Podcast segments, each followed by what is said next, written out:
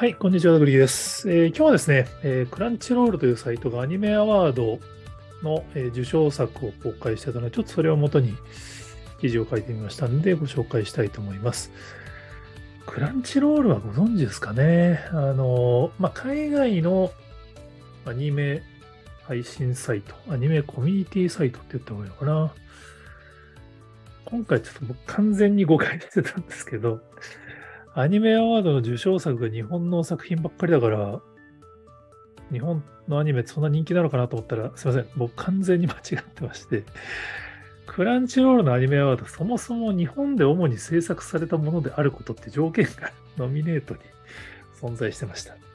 これあのクランチロールの関係者の人にあの教えていただいたんですけど、クランチロールはだからもともとそのアニメ作品、日本のアニメ好きの人たち向けのコミュニティサイトとして始まって、まあ、テレ東さんなんかと正式に契約したことで、もともとはどっちかというと違法の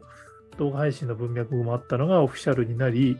もう今やソニーグループに買収されてね、ちゃんとオフィシャルの場所になり、今回のアニメアワードは受賞式も日本でやるっていう。まあ日本、ただ、あくまで投票は海外、まあ、クランチロールでやってるんで海外の人が中心みたいでして、まあ、受賞作に特徴が出てるのは、まあ、アニメオブザイヤーっていうその対象がサイバーパンクエッジランナーさんですよね。まあ、これ結構日本でも Netflix で見たことのある人は評価高かったんで、なるほどなっていう結果だと思うんですけど、多分日本での知名度で言うと受賞作品の中で一番低いと思うんですよね。多分テレビで放送してないですよね。ネットリックスだけだと、ネットリックスの会員、まあ今日本でななひゃくまんともごひゃくまんとも言われてますけど、言うてもそれぐらいなんで、やっぱり民放でやっていたり、全配信サービスで見れる作品、まあ、今回も最優秀アニメーション賞は鬼滅の刃、最優秀新シリーズ賞はスパイファミリー、継続シリーズ賞はワンピースみたいな、最優秀オリジナルアニメ賞はリコリスリコイルみたいな感じになってますけども、この辺の方が多分、地上波でもやってるから認知度はサイバーパンクより絶対高いと思うんですよね。でも、まあ、クランチロールなんでいろいろ投票の結果対象がサイバーパンクになるっていうのがまあ象徴的だなと思うんですけど、これアニメアワードなんですよね。だからちょっと僕完全に勘違いしてましたけど、アニメっていう単語は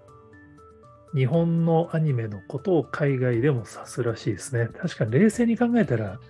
海外だとアニメーションフィルムとかアニメーテッドフィルムですよね。多分アニメ映画のこととかは。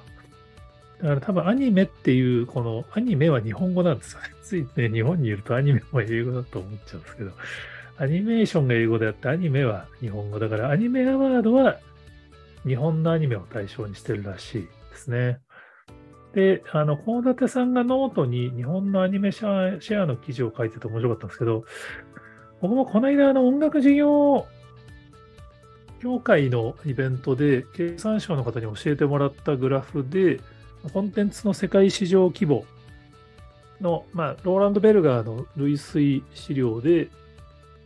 世界における日本のコンテンツのシェアがゲームは じゅうごパーセント、 キャラクター漫画は にじゅうろくパーセント、 キャラクターは はちパーセント、 アニメは よんパーセント っていうデータがあって、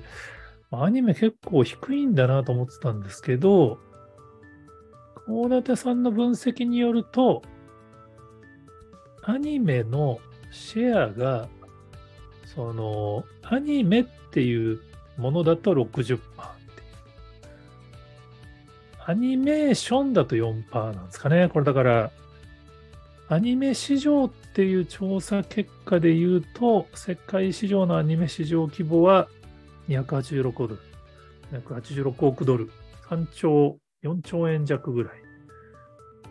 で、日本のアニメ市場は、海外市場、日本製のアニメ市場と海外市場を合わせてにちょうななせんよんひゃくおく。アニメだと ろくじゅっパーセント。でも多分アニメーションだと、このアニメ市場の中には、ディズニーとかピクサーとかが入ってないらしいんで、そういう多分、だからアニメーションの定義にもよるって小田さんも書いてるんですけど、だからその広い意味でのアニメーション市場だと よんパーセント なんだけど、いわゆるアニメにおいてはろくわりが日本っていうのが感じなんですかね。だからこの辺のこう、日本のアニメ海外で頑張ってると思っても、だからディズニーとかを入れたアニメ市場の中で言うと よんパーセント ぐらいしかないっていう感じになるのかな。でも、まあ、その日本のアニメ市場がそのにせんじゅうごねんとかじゅうななねんぐらいに、まあ、中国に負けちゃうんじゃないかみたいな議論が結構あったんですけど、